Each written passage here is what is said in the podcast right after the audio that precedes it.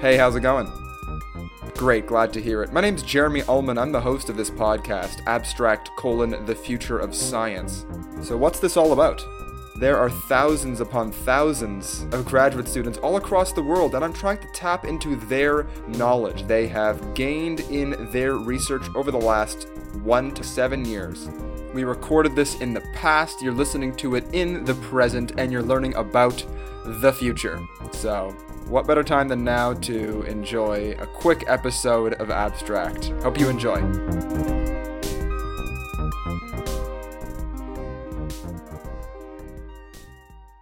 Hey, welcome. Before we hop into things, here's a quick list of the kind of questions you can expect to be answered on today's episode. So, can we construct a fire resistant building out of wood? What are some of the biggest mass timber structures that we can build? What does sustainable infrastructure look like? Are we going to run out of concrete? And how can we maximize the renewability and sustainability of our cities? These and many more questions to be answered on today's episode of Abstract. So, let's get going.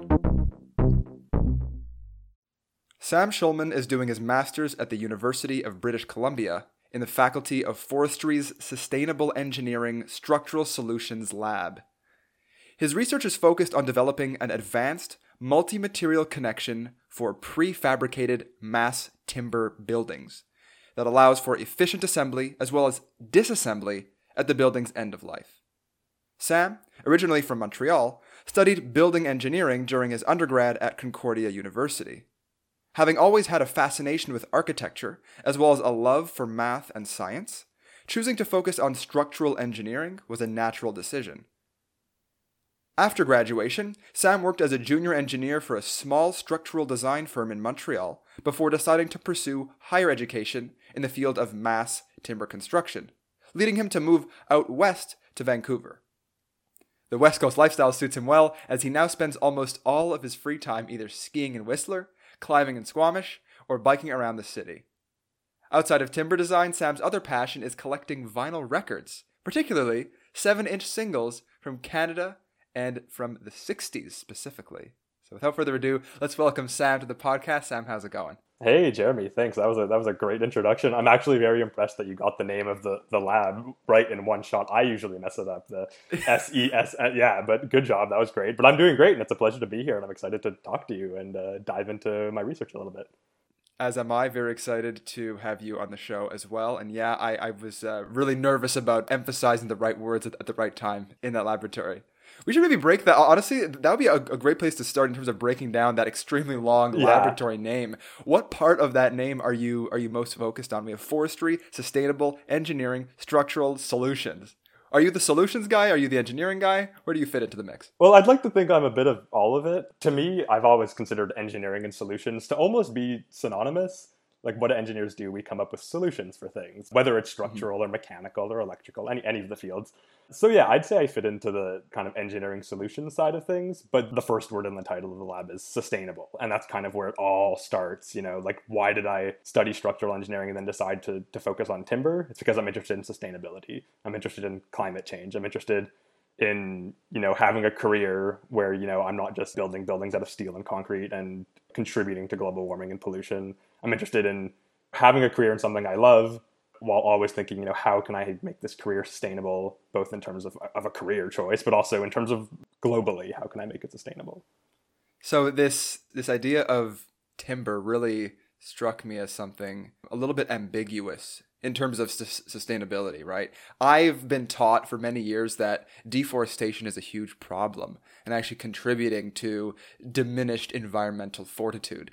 So if you are involved in using timber, which comes from trees presumably, to build buildings, to me that's kind of like the flip side of building buildings with less sustainable materials. You're actually just taking away the very things that breathe oxygen into our atmosphere. So how do you kind of answer that problem? Yeah, I, lo- I love that you asked me that. I was hoping we dive into this. Um, and that's totally the internal dilemma, you know, like the forestry faculty at UBC is very focused on sustainability and preserving forests.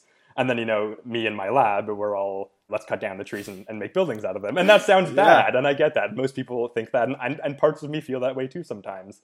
But what's really important to think about is unlike mining for metal ores, you know mining for the materials we use to make concrete. When we cut down a tree, we can replant it.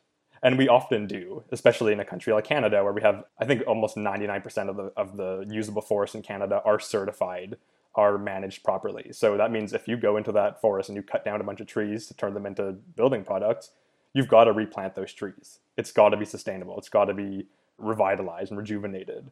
And what's even more interesting, and this is actually something I only learned recently while I was doing some some research for my thesis and kind of getting into the whole research thing, is that there's been research that shows that if you had to choose between having an old growth conservation forest that hasn't been touched for thousands of years or a forest that actually is every now and then harvested to, to create products, that second forest is actually the more sustainable one.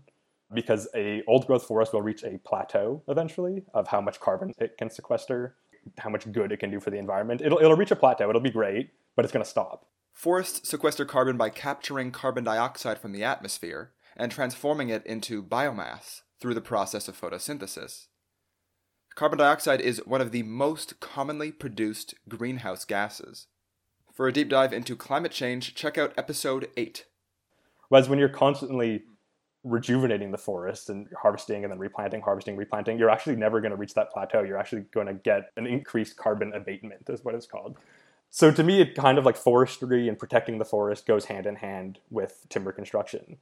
Obviously, from economic point of view, because you know people want to make money. that's that's important. That's not really what I'm concerned about, but harvesting this wood and creating products that's good for the economy, especially the Canadian economy, because we have got a lot of wood. And at the end of the day, by constantly harvesting and recycling these forests, we're actually increasing the potential for carbon sequestration in these forests. So that's definitely a great response. Thanks. And that, and that does clear things up to a certain degree. But presumably there are trade offs when opting for sustainable materials like timber. Mm-hmm. If it was this easy, if we could actually produce better forests by harvesting them once in a while, and they're producing these sustainable materials, there's got to be a reason why this isn't just why not every single building is built out of timber. Like, what are the main trade offs when we're opting for these kind of materials? For sure, for sure, and that that's a great question. And if we go back historically, you know, you think about you know the oldest buildings that have existed prehistorically it was all you know light frame you'd cut down a tree because it was nearby and you'd build your house out of that you know that's kind of how things were for for hundreds of years um, and there's great examples of palaces and, and, and buildings especially in countries like uh, japan these thousand year old timber structures that are still standing today. So, what happened that we stopped using wood all of a sudden? And the best answer I can give you is, you know, the Industrial Revolution. We discovered how to make steel and how to make concrete, and these are objectively stronger materials. I, am not going to try to say, oh, you know, wood is better than steel or concrete. Like, no, you, you a, a steel beam definitely has better properties than you know a two by four piece of wood. Like that's that's a, a no brainer. Right. So, with the Industrial Revolution and with how cheap it became to use these materials to fabricate steel and concrete, it just became an economically appealing choice. And then what happened, I want to say, you know, maybe around the, well, you know, like during the Middle Ages and, and you know, this into the 1600s, 1700s, you know, the not too recent past, a lot of buildings were made of wood and then a lot of buildings burnt down a lot of cities burnt down uh, you know most cities that we know about you know montreal included or cities like chicago or all cities all over europe have had some kind of disaster involving you know a small fire starting in a building that spread throughout the whole city because it's all made of wood so a lot of people got very scared and got very wary about building out of wood because what if our whole city burns down? That's a very realistic possibility. And um, yeah, California wouldn't be a great place to start building uh, oh, timber houses. exactly, exactly. Too soon. So it literally from those huge historical fires up until today, the general population has a very well warranted fear of building in wood because we don't want our cities to burn down. And that's fine. That makes a lot of sense. That's one of the reasons why it was replaced by these other materials. And I don't know if you want to get into it now, but I have plenty to say about the fire safety of wood. It's not my specialty, but um, we could get into that if that's something you want to talk about. Absolutely. Please tell me about fire safety and how that factors into what it is that you do. Yeah, right. So I love this example. This is one that a lot of you know architects and, and engineers in the field who are really into wood. This is something they'll, they'll say. It's you know imagine you're trying to start a fire. You're out camping and you've got a bunch of big logs and you've just got a matchbook. So you light a match, you throw it in the logs nothing's going to happen, right? You can't just light a giant log on fire with a match. You need kindling. You need tiny little pieces of wood. And you know, most people know that. It's, it's almost like we know that as, as, as a fact. It's a surface area problem, right? Exactly, exactly. So you think about you know back in the day, an older building built with you know tiny little like two by fours and relatively small pieces of wood. they would ignite if you had some kind of a fuel, if you had like I don't know, like some cooking oil spill, or if you had a fireplace going and you had enough fire, enough oxygen. It was it, it wasn't difficult to ignite these buildings, so that's why they'd often they'd often ignite. Whereas what we're using now, and the term that we've already used and that I am going to use quite a bit is mass timber. That's a new term. Well, new, relatively new. It's in the last hundred years maybe. And mass timber, it's not just cutting down a tree and cutting a two by four out of it. What you're doing is you're taking these fundamental pieces, these two by fours, for example, and you're combining them to build these very massive elements. So that's where the term mass timber comes from. It's it's very Okay. large elements. And you have a large element like this, if you think about that log you're trying to start in your campfire, if you just throw a match at it, if you just have a little fire, it's not going to catch. And what's what's more is that wood has this fantastic natural property that you'll see when you have when you start a campfire because when, when you finally get that fire going it'll last a, f- a few hours right? That log's going to take a very long time to burn through. Mm-hmm. And the reason for that is because wood does this great thing called charring where it it lights on fire and the outer layer will start to crackle and spit and it'll turn black and it'll char and that char that material is actually fire retardant so what happens in a Wow. big building made of giant pieces of wood is if there's a fire in a mass timber building, it'll cause some damage to the elements, but they're going to start charring, and this char layer actually serves as a protection. And in most building codes, depending on the class of the building, you know, if it's a hospital or a condo building, there's different regulations, but uh, usually you need between one and two hour fire safety, which means the building won't collapse before two hours. That gives people plenty of time to get out. So that's why, in a- okay. so so when you have these mass timber elements, they are going to char and they're going to last those one or two hours before severe structural damage ensues. So that was a very long answer to, to your question. I hope that made some sense. That's great, though. I had never thought of the fact that wood has this built in property of not wanting to burn down if it's in the form of mass timber buildings. Exactly, exactly. It sounds like the perfect solution. It does. And like you said, you know, if that's the case, why haven't we just been doing this? And it's just because there's a general sense of fear in terms of fire plus wood equals bad. You know, that's mm-hmm. common. Everyone feels that. And just, you know, with how, how easy and how we've just become so used to building with these other elements, we never really considered, oh, but what about wood? And that's kind of what's starting to happen again. Woo! Happy New Year, everybody! Welcome back to Abstract. No breaks here, at least in terms of releasing weekly content as we do. If you've got feedback, by the way, on any of the 30 odd episodes we've got out so far, please feel free to send that my way. This is the year of feedback. This is the year of giving. I've named it as such, so that is what it is. Once again, thank you for being here. I appreciate your presence and listenership on this podcast. It's been awesome so far. Really looking forward to some awesome interviews this year, and uh, that's all I got to say for now. So keep listening to this episode. I'll catch you guys in the second break, and then uh, that's it.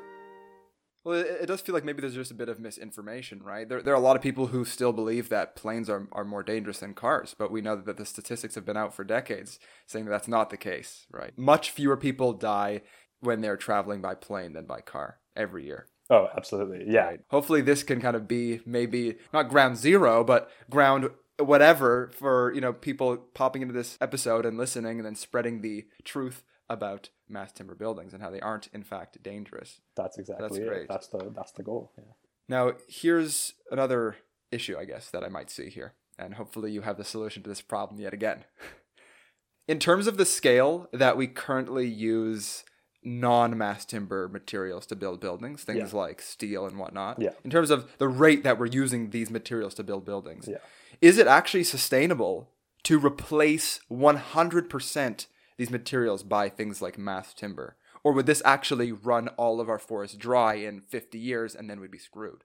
Okay. Okay, I understand. That's a great that's a great question. So obviously, yeah, no one's saying let's tear down every single steel and concrete building and replace it with wood. You know, if it's already there, leave it. There's no point of you know Yes. d- demolishing it. It's going to require way more energy than it is to just leave it and let it live out the rest of its useful life. Of course, but that's a very important question what you're asking, and I would say it's definitely the sustainable choice. We know for a fact that um, we're running out of the materials we need to make concrete.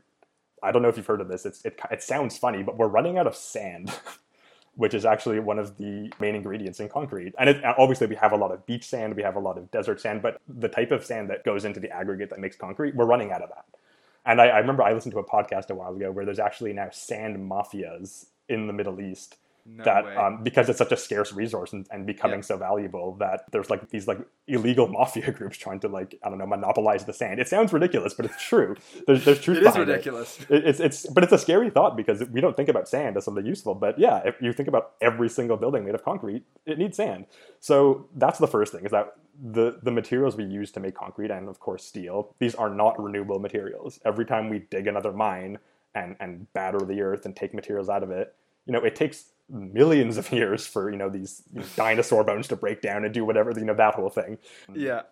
so continuing you know with the status quo it's not sustainable. It's not responsible. And the the second part of that question which i'm going to address is okay but is using wood sustainable? Aren't we just going to run out of forests eventually? Yeah.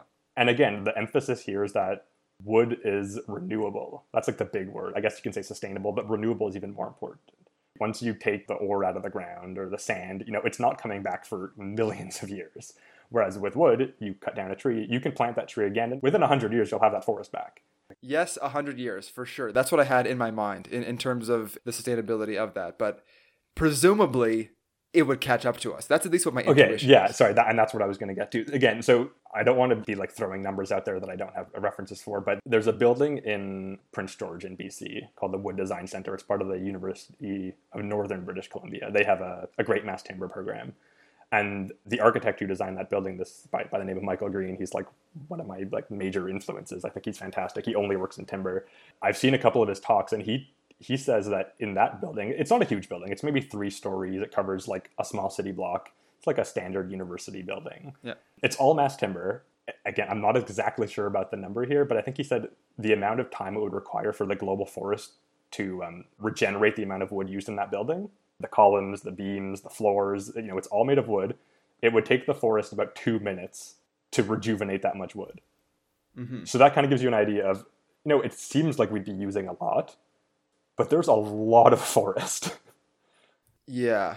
I'm trying to kind of grasp what this two minutes really means. Again, I don't remember if, it, if it's if it's two minutes or one minute or, or five minutes, Right. but it's it's a very small amount of time.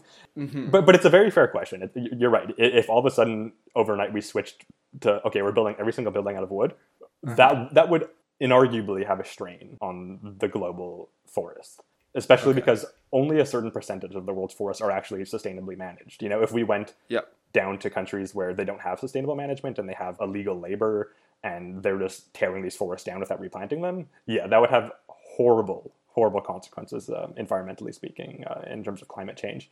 That's why I want to emphasize again that, you know, mass timber construction, building out of wood, and sustainably ma- managed forests go hand in hand. Yeah, you're right. If we just raze all the forests to build buildings, in, I don't know, maybe it'll take 100 years, maybe it'll take 500 years, we'll run out of forest eventually. We need to mm-hmm. replant, we need to do this sustainably. And if, if I could just throw in this this next little thing, which actually ties into my research, which which is kind of neat. So what we're saying, if we just start building a lot out of wood, we're going to run out of it. Fair enough. We'll be able to replant it, but we we might need to wait 100 years for those forests to grow again. And that's why a major emphasis in Yeah. terms of um, sustainability of wood is actually increasing the lifespan of the building. And that's something that a lot of people don't think about. They think, okay, let's build out of wood. Done. We've solved climate change. We're good. But like you're saying, building out of wood, it might delay climate change. It might delay some of the, the consequences. But if we don't do it responsibly, we're just going to run out of wood and we're just going to raze all our forests. So that's why part of my research is that I'm looking into a connection that is easy to assemble and disassemble because being able to build the building is one thing, but being able to take it apart and use it again is a whole other thing. And that's a big part of this whole sustainability question is that we have to stop thinking about construction. I mean, a lot of things, but construction especially as a linear process, as a get your raw materials, fabricate your your concrete, your steel, your wood, or whatever, put it together. You know, it'll last 50 years, maybe 100 if we're lucky, and then we tear it down and throw it away. When you tear it down and throw it away, sure, you've saved 100 years because you made a building out of it, but that's the same thing as, you know, burning that forest down essentially. Right. So if you can, after 50 or 100 years, take that building apart and use those building blocks, like think about these like mm-hmm. almost like Lego pieces. You take the Lego pieces Yeah. apart, you can make another Lego thing out of it. That's one of the ideas behind my research is that we'd want to build this building out of wood and then take it apart and use those pieces again. So we don't have to go back to the forest and tear it down again. You can give the forest a break, say, okay, like here at forestry, you're good. We don't need any more wood. We've got all this wood now that we can reuse for a while. Does that make sense? It does make sense. It's just there seems to be a limitation, definitely, to the kinds of buildings that we can do with this. I can't imagine disassembling a skyscraper. Fair enough. That's Is that what you're looking at, though? Like, are are, are you looking at, at something that large scale? me personally, no. as a master as a master student, I'm not getting that ambitious. But there are people who've done studies, very robust studies. That firm I mentioned earlier, Michael Green Architecture, they've done a study that essentially proves you could build an Empire State Building out of wood. It can be done. Mm-hmm. The reason it's not being done, obviously, again, like we talked about, you know, people wouldn't be comfortable in a building that tall out of wood for you know fire safety, earthquake safety. But it, logistically, it could be done. But also, the biggest holdback is that building codes won't allow it. Currently in Canada, the 2020 building code has pushed the limit with quite a few restrictions of mass timber buildings to 12 stories, which is pretty good. It used to be eight, so now in 2020 it's become 12, and I think a few provinces have already ad- adopted it. What pushed that limit upwards? Was Uh, it that there's been more research into how to actually make these materials more structurally sound? Ex- Exactly. Yeah, there's just I don't want to use the word lobby because it has a very negative connotation. But yeah, there, there's researchers. There's the Canadian Wood Council. There's um, there's all these people who very firmly believe, like me, that that wood is the material of the future. It's the material of the past, and it's also the material of the future. And all of this research has shown that you know we could build taller with it. So the code responded. The code committees responded. Said, okay, we'll go from eight to twelve. A lot of people aren't satisfied with that because we know for a fact we can build taller than twelve. But you kind of take what you can get, and you go one step at a time. Okay, fair enough. As a slight side note, is there land on Earth right now that is not occupied by forest that could be occupied by forest? That is, can we actually create more forest or more forested land that we could then harvest from? It's a very interesting question. Again, I'm not a forester, so I don't know if I have the exact answer. Okay. What I could say is that the forest's biggest enemy is land conversion. And what land conversion is is when you take a forest, you, you raze it to the ground, and you use that land for farming, for example. Use that to, to raise cattle. And that happens a lot in countries where there is no forest management policy in place. You'll have private companies or, or even individuals, I guess, going into these old growth forests, cutting it all down because they want to farm cattle, because that's a very profitable business. Having a forest maybe isn't as profitable. So there's huge swaths of land, huge areas, huge land masses on Earth that used to be forests that are no longer forests because someone cut it down to do something else with it.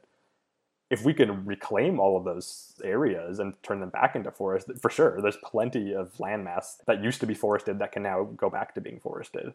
This is a great point, and it's it's it's lending to this idea that I think about a lot, which is this idea of trade-offs. Of course, I'm talking to you, so you are biased. I'm sorry, but no, you of course I'm biased. biased towards turning everything to mass timber manufacturing. We- We want to right. Trees are our life. Yeah. Now, if I had somebody else on the podcast who's working for the farming industry, yeah, right, yeah, then they would say, well, actually, we need to cut down these trees so we can have the cattle's feet on the ground, those hooves on the ground, Right. so we could feed people. And so, of course, you know, I'm down to have a little biased conversation here about the beauty of trees and mass timber, Yeah. by all means. Mhm. But I think it's important to recognize that, like we were talking about before, there are certain trade offs. One of them is economic, but the other one is that if we say trees have to stay here, then we're maybe taking away the opportunity for other companies, private or otherwise, to take over that land and then have that be more, you know, reserved for farming. right. And that's fair. Yeah, you're right. This is a bit biased, and I agree with you. Obviously, we need farmland. People need to eat. We need to produce. Uh, you know, for people who eat meat, we need to produce meat. We need to produce vegetables. You know, that, that's all very true. When it becomes dangerous is when there's no there's no regulations in place, where Right. the country says do whatever you want, cut down the forest. You know, if if you're going to make the country billions of dollars by selling beef, by all means cut down the forest and start a cattle. That's fine. Well, no, it's not fine. it's it's fine in theory, but but in practice, so not only are you cutting down a forest, which is bad, obviously. It, we always joke, you know, cow farts. something like that, You know, yeah. cow farts are bad for the environment. That's true. like you know, raising raising cattle is, is, is terrible for the environment. And like I, I I'm not trying to like be all vegan here. I'm not a vegan or anything, but um, For sure. it, it's it's not good for the environment. But obviously, it, it we need it. We need we need farming. We need other industries. I think the the really important point here is that there, like you said, there needs to be a trade off. We can't just have we you know, we can't just cut down forests to to, to produce more farmland. There, there's land out there that can be farmed. There's meadows. There's areas that aren't forested naturally. Right. Um, So it's really falls on policymakers and decision makers in different countries to, to put a foot down and say, okay, like obviously we need the forestry industry, we need the agricultural industry. How can they coexist sustainably and safely? And now a word from our sponsors. Yeah, we don't have any sponsors yet, so if you're interested in sponsoring this podcast, Abstract, colon, the future of science, whether you are a university or research institute or any organization looking to support the show, please reach out to us over email at abstractcast at gmail.com. If you don't have the means to support us financially and you're just a dedicated listener, drop us a line at the same email. We'd be so happy to hear from you and get some of your feedback on the podcast so far. That's all from me for now. Let's head back to the episode. So here's what I'm thinking, Mhm. okay? This discussion has been very reminiscent in some very weird way of discussions I've had with people studying AI about Uh-huh. ethics surrounding AI, right? There, there seems to be a lot more focus on what the artificial intelligence systems are actually doing mm-hmm. and a lot less focus on the ethics and actually figuring out how to put in place some ethical system where we could put some framework that says, oh, this is actually the box that AI needs to operate w- within in, in terms of mm-hmm. morals, right? Like if we're creating things that are pseudo human, then we're going to want some kind of ethical system to be in place for that. So, in the same way that we need to actually work on the ethics before we actually start rolling out humanoid robots, I- think maybe one potential solution here is to up the focus on the sustainably managed forests Of course. so that we could nip the potential problem of overforestation in the bud, right? Absolutely, absolutely, and that's why um, one of the many reasons I'm happy to be in Canada because uh, Canada has might be the first or the second largest landmass in terms of a country in terms of percentage of our land. You know, like everyone in Canada lives in Montreal, Toronto, Vancouver, which is you know practically in the United States. We're so close to the border. Yes. it's Like Yeah. an insane amount of Canada is just covered in forests and. Luckily, we have a head on our shoulders as a country, and we say, okay, we need to protect this land. We need to use it for you know economic purposes, but we need to protect it. So in a country like Canada, those conversations have already happened and they're and they're constantly happening. Is you know what are the ethics of this? What are the ethics of razing this beautiful natural land that's been here for thousands and thousands and thousands of years? Is it ethical to go and you know cut down this thousand year old forest? That's something I, I, I- even as someone who supports mass timber, I have issues with that. Living in BC, I've seen some of these old growth forests, and it's like being inside of these forests, it's like an otherworldly experience. It's like you're going back in time thousands of years. So I would say, yeah, there's a certain limit to how much we should really go in and turn natural, beautiful land into some kind of an ec- economic engine.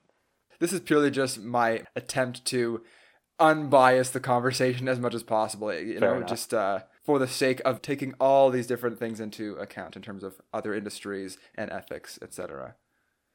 You did also mention that you had a little stint working at a structural design firm. So where does where does the design element come in here? I'm, I'm, definitely interested in the more architectural side of this this debate as well. So let's touch on that now. Yeah, absolutely. So any good engineer will tell you that engineering and design are the same thing. An architect will tell you architecture and design are the same thing, and and, and they're both right. You know, design is a kind of a vague term. You can design a building aesthetically, as an architect does, or you know, programmatically to make it work for its inhabitants, to make it interesting and beautiful and all that and convenient. And then you have the engineers who design it to function physically, to stand up and not fall down. So when I said, you know, I worked in a design firm, that's just a synonym for an engineering firm. And you'll hear a lot, Okay. of, a lot of engineers use that term. They'll, say, I, you know, I work for a design firm because there's some engineers that work for, um, you know, contractors. So they'll be on site overseeing the work, making sure the the contractors are doing the job properly or following the drawings. But engineers who really work in kind of like the pure sense of engineering, it, it's design, and design really is the math and the science. It's the calculating, you know, how big does this beam need to be not to collapse or Mhm. how big does this column need to be to support all this load on top of it. So when I use the word design, it's really just a synonym for engineering. Sure. I actually wasn't aware that there's a much more functional side to the design here. When I hear design, I immediately think of the aesthetics. Just naturally, I, I'm sure if you ask different people when I say design, what do you think of? Maybe a handful will say oh aesthetics, and a handful will say functionality, depending on what kind of field they're studying in. So, so you're doing things like designing in 3D modeling programs, stuff like that. Yeah, I mean, again, like even something like 3D modeling, there's the architectural side of it, you know, softwares like Revit, which is an Autodesk product, uh, where architects will literally do an entire 3D mock-up of the building aesthetically to see what it's going to look like.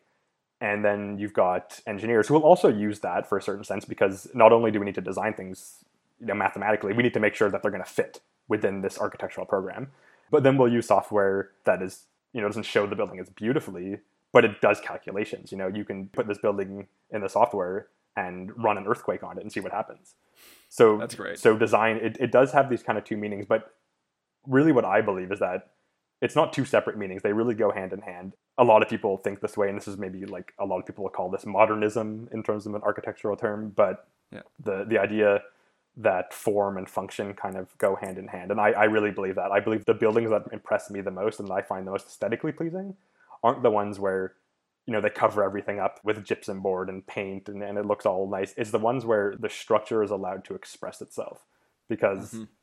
Without the structure the building wouldn't be there. And that's why i like structural engineering because i love architecture. I love the way buildings look but i know that that look wouldn't be there if it wasn't for the structure. So when you can use structures not only as this very rational rigid mathematical okay this is what it needs to be to, to stand up but use that to also express how the building works. To me that's that's design. That's like architecture and engineering they are two separate fields but to me they need to work together if they want to produce the most efficient and the most aesthetically pleasing buildings that's beautifully said and you've conjured up an image that makes me fully understand exactly what you're talking about mm-hmm.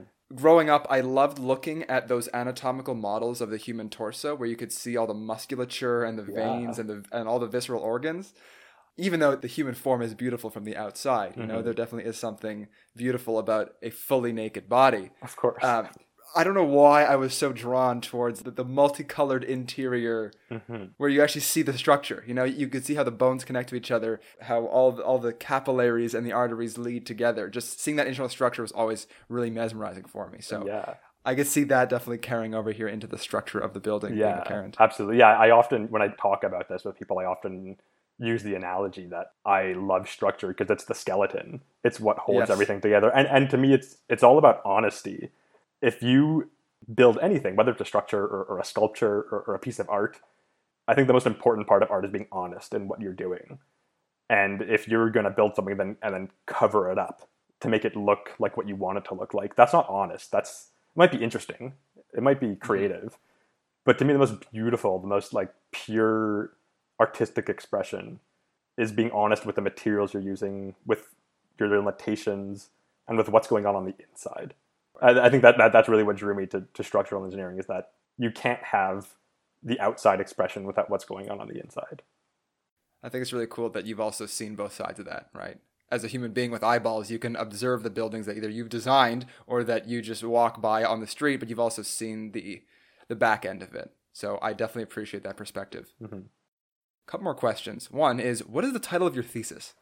What is the title? If you have one, I, I, I do. It's constantly changing. Right now, it is deconstructible hybrid connections for prefabricated mass timber buildings, which I think you almost said word for word in the introduction. And I think those are all things we talked about. We talked about, you know, the importance of deconstruction, of being able to reuse the elements. We talked about mass timber, what that is, what's what's going to be happening in the future with mass timber. And I guess the one thing we didn't really talk about is the word connection. But I think most people understand a connection is something that I can't even think of a better word to say than connects two things together. sure. Quite literal. Okay, awesome. I, I just wanted you to kind of vocalize that just as a nice little tying off point, just put a nice little bow on the whole discussion, and just so I, I can make sure that we've actually covered all the critical points of that. Yeah. And just like the, the last little thing that I really should have mentioned, because this is probably one of the most important things about what is a sustainable material. And, you, you know, you were asking, you know, once we cut down these forests, we're going to run out of forests it's all very true. But the thing about wood is that once you've harvested it, once you've transformed a tree into a, a wood product, that wood continues to sequester carbon. That's a very important point that I want to emphasize here is that a wooden building sequesters carbon. So from the get-go, a wooden building, it's 100% objectively more sustainable than any other building because it's holding carbon inside of it, like a tree would. If you're talking about, you know, how much carbon can a forest hold, and if you turn that forest into a building, it's still holding all that carbon. I kind of threw that in at the end well, there, but I, I want to no, no, emphasize no. that. This is this is great. I just was under the impression that there's this continual process of not only trees holding carbon, but also that they're actively pulling carbon out of the air and then re-releasing that as oxygen. Do do the t- the mass timber buildings actually have that in out? No, so, th- so, I, so they, they don't photosynthesize, obviously, because they, Yes. it is now dead wood. Yeah, okay, that's what I thought. That, that's true. Yeah, that's true. Yeah, like a living forest will continually photosynthesize and produce oxygen. That's that's for sure. That's true. A building won't do that. But in terms of the biggest goal for humanity in the next 50 or so years is to limit the amount of carbon we're producing. And obviously, living forests do that. But if we need to go and turn the living forest into a building, it's still going to sequester that carbon. It's still going to Yeah. hold that inside and keep that out of the atmosphere. And that, again, ties into the whole point of the importance of not just deconstructing and burning this wood at the end of the building's life, because once you burn that wood, then you're letting all the carbon out. So if we can build these buildings out of wood, if they're going to sequester all this carbon. Then when the building's done its useful job, we take it apart and use that wood again. We're golden. I mean, we're golden. I mean, it's, it's more complicated than that. We didn't just solve global warming, but You're wooden, I guess. we're wooden. Yeah. yeah. Anyways, I just wanted to throw that in there. Maybe that's not relevant, but I I, I think it's just something I, sh- I should have mentioned earlier. If it's something that you felt strongly enough about that you wanted to throw it in right at the end, then I will keep it. It okay. stay. Wonderful. This brings us to our final question Yes. of the day. Okay. And thank you so much. This has been really fun. so Yeah, far. it has. So imagine that you are standing at the front of an auditorium that has a 1,000 person capacity and it's filled to the brim. hmm What do you tell the audience? Uh, uh, like, am I talking about what? This you, you could interpret this question as applying to your research or just as a general life experience. wow. Wow. Wow. Okay, that's a You big thousand- one. You have a thousand people's attention. What do you tell them? Well, that's a good question. I um well first of all, I, I, I don't think I'm I'm wise enough to, to share too much knowledge with that many people. But if I had to, if I was on the spot and I had to, I think moving out to Vancouver was a hard thing for me to do. Leaving Montreal, my home, um, coming out somewhere where I, I didn't know anyone was a very scary decision to make. But now, after a year, I've got to say it was probably the, the best decision I've ever made in my life. So I think if I had to say something to a bunch of people who maybe were going to be inspired by what I had to say, I'd say take the risks. You know, do the hard thing, do the scary things. Uh, they might not always work out, but you're damn sure you're going to learn something from it, and good will come of it eventually. I think that's it. Awesome. Good question. That's the big takeaway. yeah. Cool, man. Cool. Very cool. Oh, I love it. So this is actually going to be the first episode of 2021. So oh, this is very, very I exciting. didn't even realize that. We're going to ring in the new year. Very, very exciting stuff. Thank you so much for coming on, on the show today. Yeah, thank you so much. It was a, an absolute blast. I, I, I was, um, you know, I'm glad to know that I, I, I know more than I think I do. I, I wasn't sure if I'd have enough to say, but thanks for pulling Yeah. that out of me. I appreciate that. This would be no fun if I was just leading the entire conversation. So I'm really just a, a mediator for your knowledge. Perfect. So thank you for sharing that with us. Thank you, Jeremy. It was a pleasure. Take care. Yeah. Thanks for listening. If you liked what you heard, you can check us out at Abstract Cast on Instagram. If you have any feedback, please feel free to leave a comment on the post for the current or any previous episode that you might have listened to. Or if you're a graduate student and you would like to be on the podcast yourself, you can drop us a line at abstractcast at gmail.com. This podcast will be released weekly on Sundays and is also available on Spotify, Apple Podcasts, and pretty much everywhere else you're going to find podcasts. So feel free to check us out around the internet. Until then, take it easy.